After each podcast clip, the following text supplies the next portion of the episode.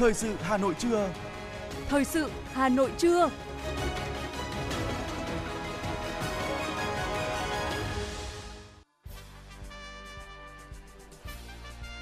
Kính chào quý vị thính giả, chào các bạn. Ngày này 68 năm về trước, những đoàn quân chiến thắng tiến về thủ đô đã mở ra một kỷ nguyên mới cho Thăng Long Hà Nội. 68 năm xây dựng chiến đấu và trưởng thành, Hà Nội đã viết lên những trang vàng trói lọi trong lịch sử hơn 1.000 năm Thăng Long Hà Nội, xứng đáng là niềm tin và hy vọng của đồng bào cả nước. Không người con nào của thủ đô Hà Nội quên được thời khắc sáng ngày 10 tháng 10 năm 1954, các cánh quân của đại đội quân tiên phong từ các cửa ô tiến vào tiếp quản thủ đô. Nhìn lại cuộc kháng chiến thần thánh suốt 9 năm của quân dân thủ đô, càng thấy rõ sức mạnh của khối đại đoàn kết toàn dân trong chiến tranh giải phóng dân tộc. Ngày 10 tháng 10 năm 1954 không chỉ ghi dấu một chặng đường phát triển của thủ đô Hà Nội mà còn là mốc son trói lọi trong lịch sử dựng nước và giữ nước của dân tộc Việt Nam. Dẫu cho thời gian trôi đi gần 7 thập kỷ, nhưng thành quả của ngày vui 9 năm làm một điện biên, nền vành hoa đỏ, nên thiên sử vàng còn đậm mãi. Thời khắc này là sự tiếp nối của những dấu mốc, của những giai đoạn lịch sử quan trọng để Hà Nội, nơi lắng hồn thiêng sông núi ngàn năm, luôn xứng đáng với vị thế là thủ đô, trái tim của cả nước.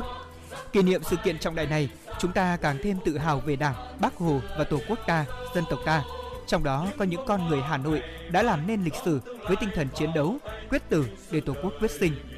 Mở đầu chương trình thời sự đặc biệt hôm nay, thứ hai ngày mùng 10 tháng 10 năm 2022. Mời quý vị các bạn cùng theo dõi những thông tin trong nước và quốc tế mà chúng tôi vừa cập nhật.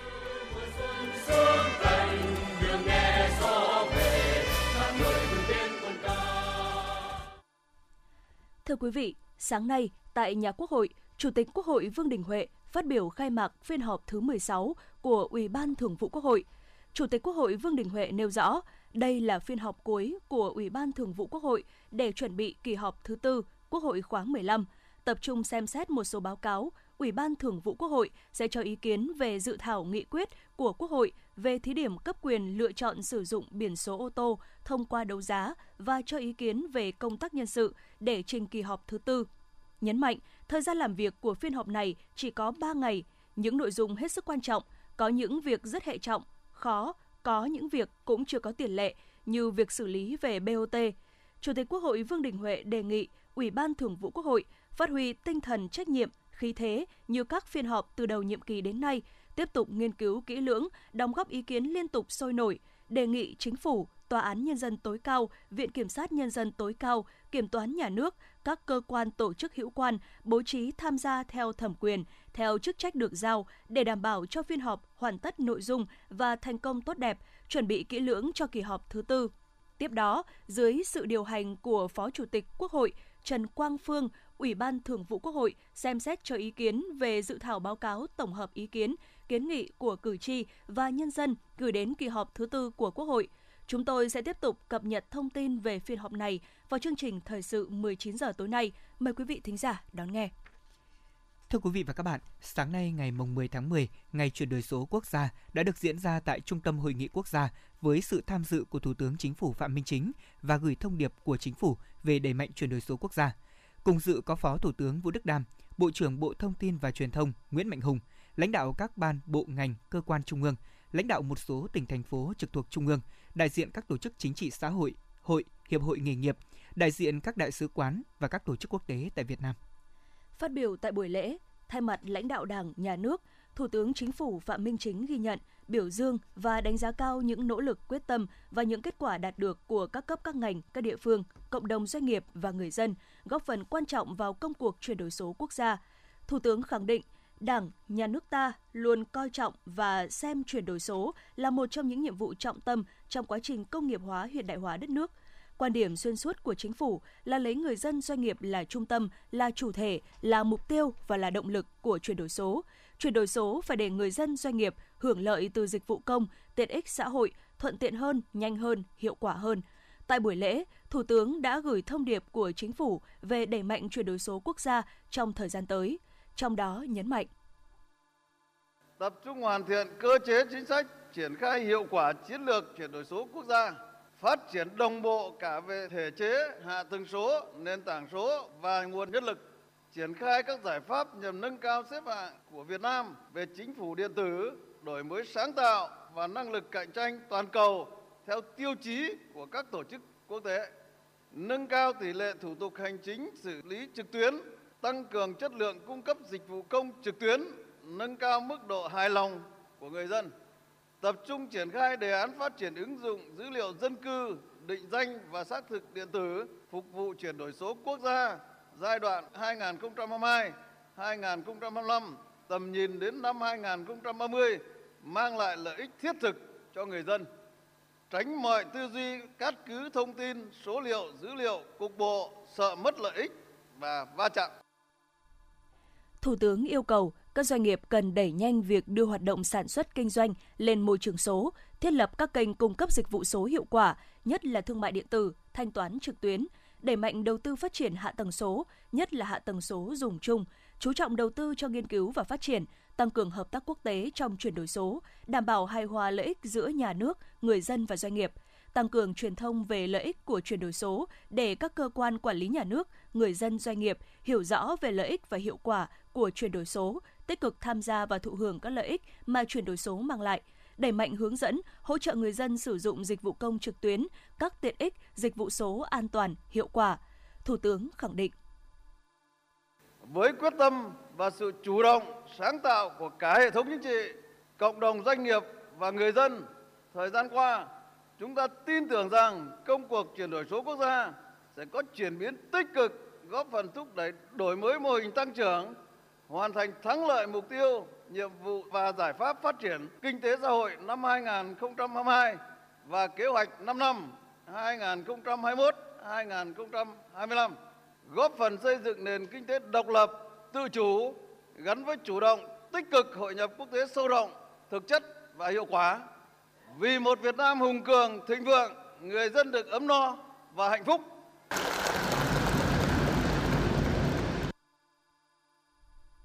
Tại buổi lễ, Thủ tướng Phạm Minh Chính và Bộ trưởng Thông tin Truyền thông Nguyễn Mạnh Hùng đã trao giải cuộc thi tìm kiếm giải pháp chuyển đổi số quốc gia bao gồm bài toán và giải pháp chuyển đổi số xuất sắc cho bộ ngành, bài toán và giải pháp chuyển đổi số xuất sắc cho địa phương, bài toán và giải pháp chuyển đổi số xuất sắc cho doanh nghiệp, bài toán và giải pháp chuyển đổi số xuất sắc cho cộng đồng, giải thưởng tôn vinh giải pháp chuyển đổi số trong năm. Cách đây 74 năm, vào ngày 11 tháng 6 năm 1948, Chủ tịch Hồ Chí Minh ra lời kêu gọi thi đua ái quốc. Với nội dung chỉ có 441 từ, lời kêu gọi của người đã làm dấy lên một phong trào lớn và còn nguyên giá trị đến tận hôm nay và chắc chắn sẽ còn lâu hơn nữa. Ra đời năm 1992, phong trào Người tốt việc tốt là sự sáng tạo tiếp theo của phong trào thi đua yêu nước, góp phần làm cho hình thức, nội dung thi đua yêu nước ngày càng phong phú, hiệu quả và thiết thực. Là địa phương đầu tiên trong cả nước phát động và tổ chức phong trào thi đua Người tốt việc tốt. Đến nay, sau tròn 30 năm triển khai thực hiện phong trào Người tốt việc tốt đã lan tỏa sâu rộng trong các ngành, các cấp và nhân dân thủ đô và thực sự trở thành nét văn hóa của người dân Hà Nội. Chương trình nghệ thuật, hội tụ và lan tỏa tổng kết 30 năm phong trào Người tốt việc tốt 1992-2022, vinh danh công dân thủ đô ưu tú năm 2022. Trực tiếp trên sóng của Đài Phát thanh Truyền hình Hà Nội vào 8 giờ 30 ngày mùng 10 tháng 10 năm 2022 từ Cung hữu nghị Việt Xô. Mời quý vị và các bạn đón xem.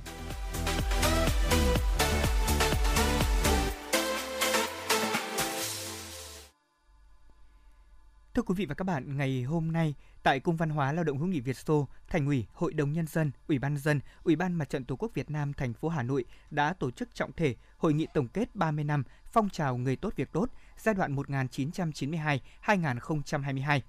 Vinh danh công dân thủ đô ưu tú năm 2022. Đây cũng là một trong những hoạt động thiết thực kỷ niệm 68 năm ngày giải phóng thủ đô, mùng 10 tháng 10 năm 1954, mùng 10 tháng 10 năm 2022. Tham dự hội nghị cùng với các đại biểu khách mời của Trung ương và thành phố có sự hiện diện của hơn 100 đại biểu công dân thủ đô ưu tú từ năm 2010 đến nay và đại diện gương người tốt việc tốt tiêu biểu thành phố giai đoạn 1992-2022. Qua 30 năm thực hiện, phong trào thi đua người tốt việc tốt đã có tổng số gần 30.000 gương người tốt việc tốt tiêu biểu được thành phố Hà Nội biểu dương và khen thưởng. gần 350.000 gương người tốt việc tốt cơ sở được các ban, ngành, đoàn thể, các quận huyện, thị xã, các đơn vị thuộc thành phố khen thưởng. Mới đây, Ban thi đua khen thưởng thành phố, cơ quan thường trực của Hội đồng thi đua khen thưởng thành phố cũng đã công bố danh sách 10 cá nhân dự kiến đề nghị xét tặng danh hiệu công dân thủ đô ưu tú năm 2022, gồm Phó giáo sư tiến sĩ Bùi Thị An, Chủ tịch Hội nữ trí thức Hà Nội, Hòa thượng Thích Thanh Nhiễu, thế danh Vũ Đức Chính, Phó Chủ tịch Hội đồng trị sự Giáo hội Phật giáo Việt Nam, Phó Chủ tịch Thường trực Ban Tăng sự Trung ương Giáo hội Phật giáo Việt Nam. Bà Đặng Thị Quế, Giám đốc Hợp tác xã sản xuất và tiêu thụ rau hữu cơ ứng dụng công nghệ cao Quế Quý, xã Đan Phượng, huyện Đan Phượng. Thầy thuốc ưu tú, tiến sĩ bác sĩ Phạm Bá Hiền, Giám đốc Bệnh viện Đa khoa Đống Đa. Ông Nguyễn Ngọc Hoài, công nhân công ty trách nhiệm hữu hạn Canon Việt Nam. Ông Nguyễn Xuân Khang, hiệu trưởng trường trung học cơ sở và trung học phổ thông Mary Curie. Nghệ sĩ nhiếp ảnh Nguyễn Quang Phùng, Quang Phùng, hội viên Hội Liên hiệp Văn học Nghệ thuật Hà Nội, vận động viên Đinh Phương Thành, Trung tâm huấn luyện và thi đấu thể dục thể thao Hà Nội, Trung tướng Anh hùng lực lượng vũ trang Nguyễn Quốc Thước, hội viên Hội cựu chiến binh phường Vĩnh Phúc, quận Ba Đình. Trung tá Phạm Như Trường, đội trưởng đội phòng ngừa, đấu tranh chống tổ chức sử dụng trái phép các chất ma túy, phòng cảnh sát điều tra tội phạm về ma túy, công an thành phố Hà Nội. Thưa quý vị thính giả, trong số 10 công dân thủ đô ưu tú được thành phố Hà Nội vinh danh năm nay, có một người đến từ đội ngũ công nhân lao động, có trình độ tay nghề cao, nhiệt huyết và không ngừng tìm tòi, nghiên cứu để có những sáng kiến về cải tiến, đóng góp cho doanh nghiệp, giá trị làm lợi của sáng kiến lên tới cả tỷ đồng. Và ngay sau đây, xin giới thiệu đến quý vị anh Nguyễn Ngọc Hoài, công nhân cơ khí chính xác của công ty trách nhiệm hữu hạn Canon Việt Nam, khu công nghiệp Thăng Long, người công nhân trẻ luôn miệt mài và say mê với những sáng kiến sáng tạo. Là công nhân giỏi có trình độ tay nghề cao, với nhiệm vụ chính là vận hành máy và gia công cơ khí chính xác, Nguyễn Ngọc Hoài luôn tâm huyết, nhiệt tình trong công việc với tinh thần chịu khó học hỏi, nâng cao trình độ tay nghề.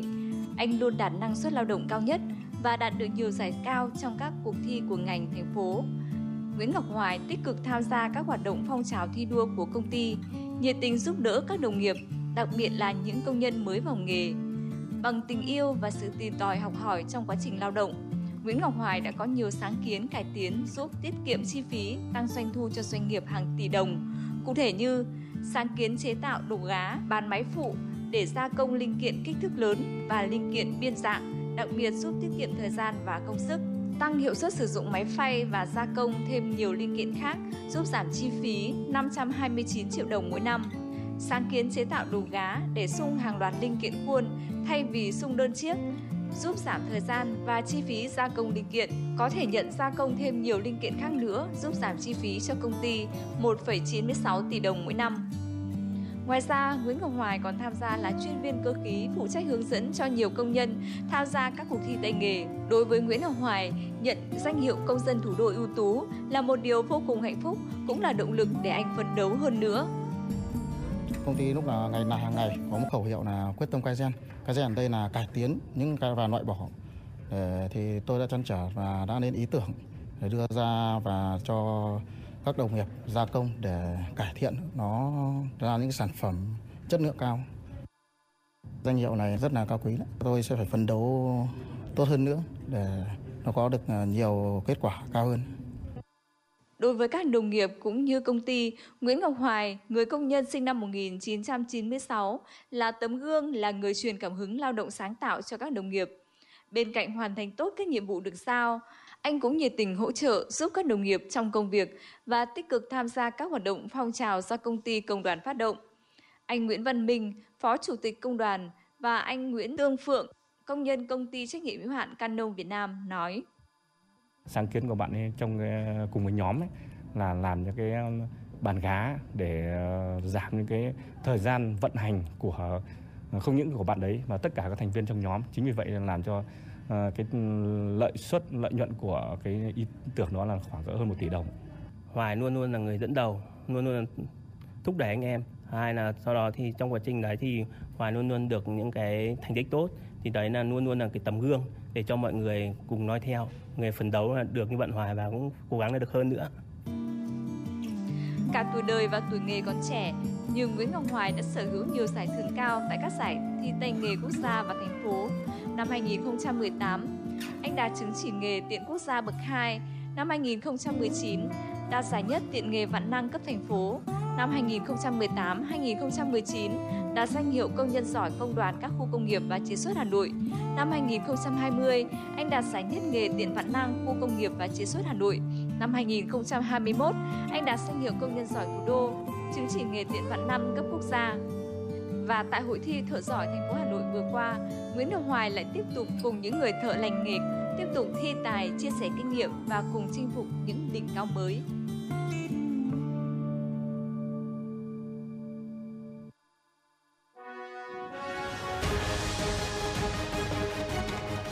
Thời sự Hà Nội, nhanh, chính xác, tương tác cao. Thời sự Hà Nội, nhanh, chính xác, tương tác cao.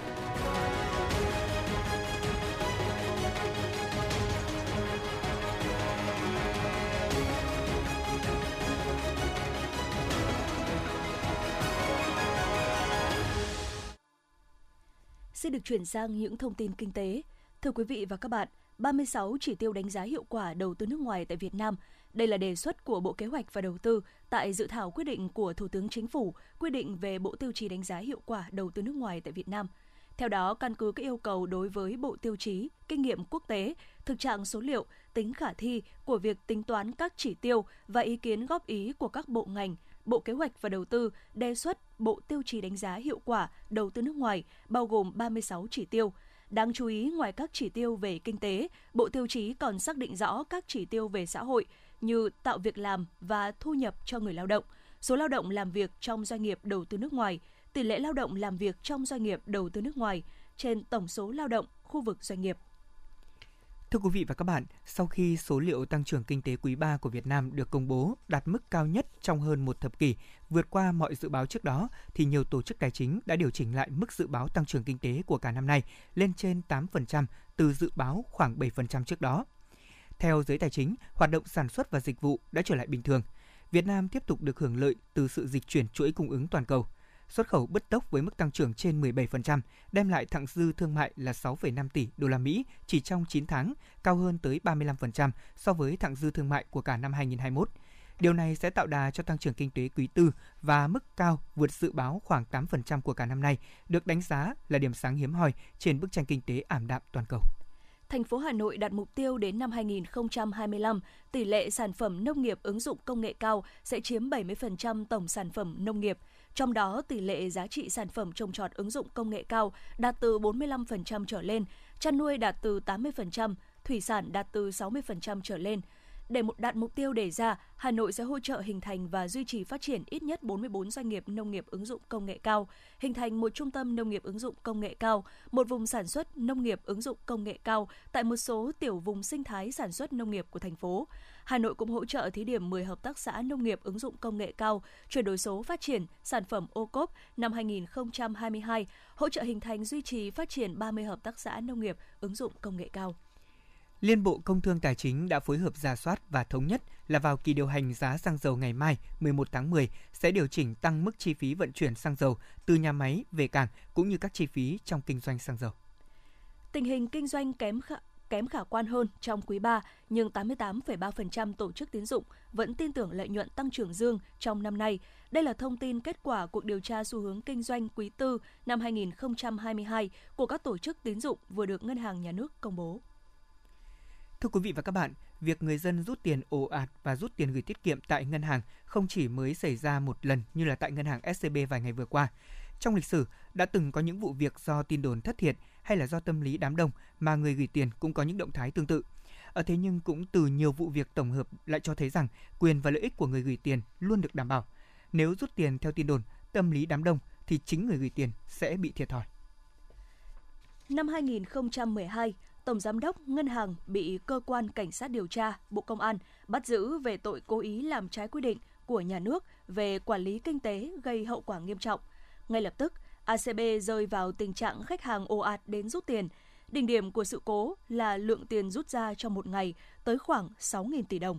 Thế nhưng, chỉ một tuần sau đó, thấu hiểu sự việc, nhiều khách hàng đã mang tiền gửi lại ngân hàng này. Cho đến nay, ACB vẫn hoạt động lành mạnh, luôn đảm bảo quyền và lợi ích cho của người gửi tiền – Trước đó vào năm 2005, do tin đồn thất thiệt liên quan đến vụ án Nguyễn Đức Chi với khoản cho vay lên tới 10 triệu đô la Mỹ, người dân đã đổ xô đến Ngân hàng Thương mại Cổ phần Nông thôn Ninh Bình rút tiền đồng loạt. tiền gửi hầu hết là có kỳ hạn, nhưng chỉ vì nghe tin đồn thất thiệt và làm theo tâm lý đám đông, người dân đã mất trắng lãi suất tiền gửi do rút trước hạn. Đây chỉ là hai trong số rất nhiều vụ việc trong lịch sử về việc người dân ồ ạt rút tiền khi có tin đồn hoặc theo tâm lý đám đông. Tại Việt Nam, an toàn tiền gửi tại ngân hàng luôn được pháp luật đẩy lên mức độ cao nhất. Đặc biệt, việc bảo đảm khả năng chi trả cho dân chúng là điều kiện tiên quyết và sự sống còn không chỉ của một ngân hàng mà của cả hệ thống ngân hàng.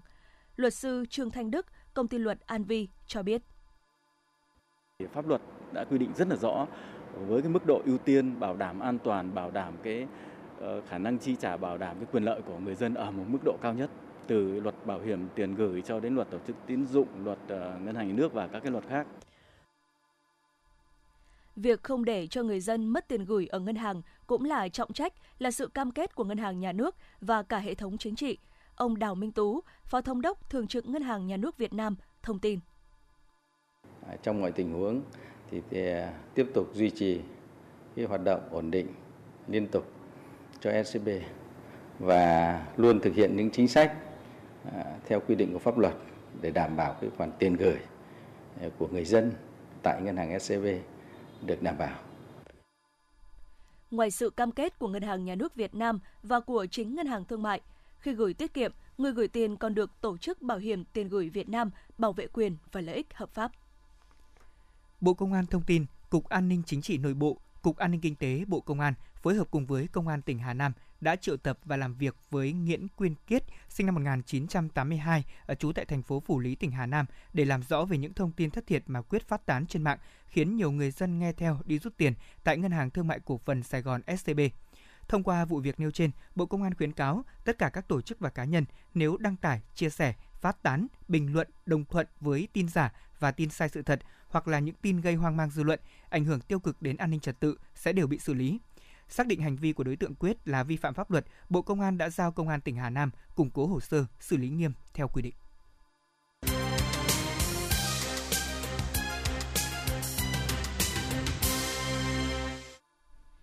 Sẽ được chuyển sang những thông tin quan trọng khác. Thưa quý vị và các bạn, Ban Thường vụ Thành ủy Hà Nội vừa ban hành quyết định số 3624 về việc thành lập Ban chỉ đạo xây dựng chiến lược phát triển Trường Đại học Thủ đô Hà Nội giai đoạn 2021-2030, tầm nhìn đến năm 2045 theo quyết định, Ban chỉ đạo có nhiệm vụ lãnh đạo chỉ đạo triển khai xây dựng chiến lược phát triển trường đại học thủ đô Hà Nội giai đoạn 2021-2030, tầm nhìn đến năm 2045 theo các văn bản chỉ đạo của Trung ương và thành phố về công tác giáo dục đào tạo, phương hướng nhiệm vụ phát triển thủ đô Hà Nội đến năm 2030, tầm nhìn đến năm 2045 Ban chỉ đạo còn có nhiệm vụ lãnh đạo chỉ đạo, hướng dẫn Hội đồng Trường Đại học Thủ đô Hà Nội nhiệm kỳ 2020-2025 xây dựng chiến lược phát triển, bảo đảm phát huy tiềm năng thế mạnh, xứng tầm trường đại học của thủ đô Hà Nội ngàn năm văn hiến, trung tâm lớn về kinh tế, văn hóa, giáo dục và đào tạo, khoa học và công nghệ và hội nhập quốc tế của cả nước – đáp ứng yêu cầu phát triển thời kỳ mới,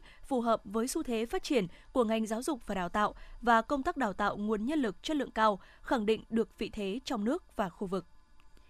Tin từ Bộ Giáo dục và Đào tạo, kỳ thi tuyển sinh đại học cao đẳng ngành giáo dục mầm non năm 2023 dự kiến sẽ cơ bản giữ ổn định như năm 2022. Tuy nhiên thì Bộ Giáo dục Đào tạo sẽ tăng cường các giải pháp nhằm hỗ trợ tốt hơn cho các cơ sở giáo dục và đào tạo, tạo thuận lợi tối đa cho các thí sinh, Bộ Giáo dục Đào tạo cũng sẽ nâng cấp các chức năng cần thiết của phần mềm hỗ trợ tuyển sinh chung, tăng cường các giải pháp để kiểm tra các thông tin thí sinh nhập lên hệ thống nhằm giảm thiểu những sai sót, đồng thời hướng dẫn các cơ sở đào tạo ra soát các phương thức xét tuyển, yêu cầu các cơ sở không sử dụng những phương thức xét tuyển không còn phù hợp, ít hiệu quả, gây khó khăn vướng mắc cho các thí sinh.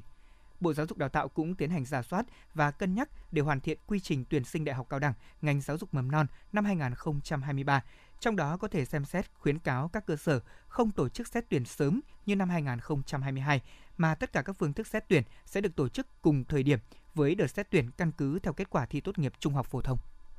Các kỹ thuật chẩn đoán trước sinh của Việt Nam đã tiệm cận được với sự phát triển trên thế giới. Tới đây, kỹ thuật giải trình tự gen thế hệ mới để chẩn đoán các bệnh lý do đột biến gen rất nhỏ mà trước đây không thể phát hiện được – đây là thông tin được đưa ra tại hội nghị sản phụ khoa Việt Pháp diễn ra trong 2 ngày, ngày 9 và ngày 10 tháng 10 tại Hà Nội. Cục An toàn thực phẩm Bộ Y tế vừa nhận được báo cáo về kết quả kiểm nghiệm của Chi cục An toàn vệ sinh thực phẩm tỉnh Quảng Ninh. Theo đó, phát hiện sản phẩm giảm cân có tên là Poria Supermodel không có nguồn gốc xuất xứ, đặc biệt là có chứa chất cấm sibutramine. Theo thông tin được ghi trên nhãn của sản phẩm này, thực phẩm bảo vệ sức khỏe Poria Supermodel có đơn vị nhập khẩu phân phối là công ty cổ phần EUIB, có địa chỉ tại tổ 13, thị trấn Yên Bình, huyện Yên Bình, tỉnh Yên Bái. Trong sản phẩm này có chứa chất cấm sibutramine với liều lượng 16,3 mg trên một viên. Cục An toàn thực phẩm cũng khẳng định rằng không cấp phép giấy tiếp nhận đăng ký bản công bố sản phẩm và giấy xác nhận công bố phù hợp với quy định an toàn thực phẩm cho sản phẩm này. Trong thời gian các cơ quan chức năng tiến hành xử lý vụ việc, Cục An toàn thực phẩm cảnh báo và đề nghị người tiêu dùng không mua, không sử dụng sản phẩm có thông tin như trên. Công ty cổ phần vận tải đường sắt Hà Nội cho biết, ngành đường sắt sẽ tổ chức chạy hàng ngày đôi tàu khách SP3 và 4 tuyến Hà Nội Lào Cai đáp ứng nhu cầu khách du lịch mùa thu Sapa tăng cao. Cụ thể từ ngày 13 tháng 10 chạy hàng ngày tàu SP3 xuất phát ga Hà Nội, từ ngày 14 tháng 10 chạy hàng ngày tàu SP4 xuất phát ga Lào Cai. Cùng đó duy trì chạy đôi tàu SP1 và 2 trên tuyến Hà Nội Lào Cai. Tàu SP1 chạy thứ 6 hàng tuần, xuất phát ga Hà Nội. Tàu SP2 chạy chủ nhật hàng tuần, xuất phát ga Lào Cai. Để thu hút hành khách đi tàu, đường sắt áp dụng chính sách giá vé khuyến mãi hấp dẫn, mua 4 vé tính tiền 3 vé, mua 8 vé tính tiền 6 vé. Chương trình khuyến mãi này được áp dụng đối với loại chỗ giường nằm, khoang 6 giường. Hành khách mua vé theo nhóm khách được áp dụng chính sách này.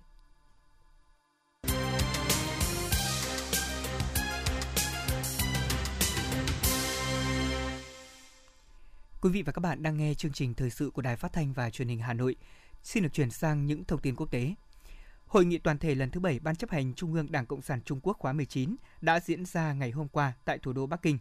Tại hội nghị, Tổng Bí thư Ban chấp hành Trung ương Đảng Cộng sản Trung Quốc Tập Cận Bình đã thay mặt Bộ Chính trị, Ban chấp hành Trung ương khóa 19 báo cáo phiên họp toàn thể và trình bày trước phiên họp toàn thể về dự thảo báo cáo của Ban chấp hành Trung ương khóa 19 gửi tới Đại hội đại biểu toàn quốc khóa 20 của Đảng Cộng sản Trung Quốc. Ủy viên Thường vụ Bộ Chính trị, Bí thư thứ nhất Ban Bí thư Trung ương Vương Hộ Ninh đã trình bày trước phiên họp toàn thể về dự thảo thảo luận của điều lệ Đảng Cộng sản Trung Quốc bản sửa đổi. Và theo kế hoạch, hội nghị lần này sẽ thông qua việc tiến hành Đại hội đại biểu toàn quốc khóa 20 của Đảng Cộng sản Trung Quốc đến ngày 16 tháng 10. Hãng thông tấn Yonhap Hàn Quốc cho biết, Thủ tướng nước này Han Duck-soo đã lên đường thực hiện chuyến công du châu Mỹ trong bối cảnh Seoul đang tìm cách thúc đẩy hợp tác kinh tế với các nước Mỹ Latin. Theo lịch trình, Thủ tướng Han Duck-soo sẽ lần lượt tới thăm các nước Chile, Uruguay và Argentina. Thưa quý vị, tại Chile, Thủ tướng Hàn Quốc sẽ thảo luận với Tổng thống Rabi Morris về các biện pháp nhằm làm sâu sắc hơn nữa quan hệ song phương. Trong khi đó, tại Uruguay, Thủ tướng Hàn Quốc sẽ có cuộc gặp với Tổng thống Uruguay Luis Lacalle Pou tại Montevideo, thảo luận về cách thức tăng cường sử dụng mối quan hệ song phương của cả hai bên. Còn tại Argentina, Thủ tướng Hàn Quốc cũng sẽ gặp Tổng thống Argentina Alberto Fernandez để thảo luận các biện pháp cải thiện hợp tác song phương trong nhiều lĩnh vực, trong đó có lĩnh vực an ninh kinh tế. Chính quyền của Tổng thống Mỹ Joe Biden vừa công bố chiến lược mới tại Bắc Cực khi khu vực quan trọng này đang chịu những tác động ngày càng nghiêm trọng từ biến đổi khí hậu và sự cạnh tranh quốc tế gia tăng. Chiến lược bao gồm 4 trụ cột chính, an ninh, biến đổi khí hậu và bảo vệ môi trường, phát triển kinh tế bền vững và hợp tác quốc tế. Với những tiềm năng vượt trội, việc tiếp cận Bắc Cực hứa hẹn mang lại nhiều lợi ích về địa chính trị và kinh tế cho các quốc gia quan tâm.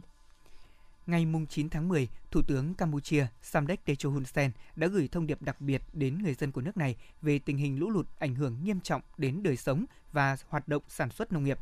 Ngoài ra, Thủ tướng Techo Hun Sen cũng chỉ đạo Phó Thủ tướng, Bộ trưởng Bộ Nông lâm Ngư nghiệp Campuchia Anun Pronipon cử cán bộ chuyên môn về làm việc với các địa phương, chỉ đạo Ủy ban quốc gia về quản lý thiên tai nhanh chóng đánh giá tình hình thiệt hại có liên quan đến diện tích trồng lúa và các cây trồng khác, chuẩn bị lúa giống từ kho dự trữ để hỗ trợ cho người dân khôi phục sản xuất.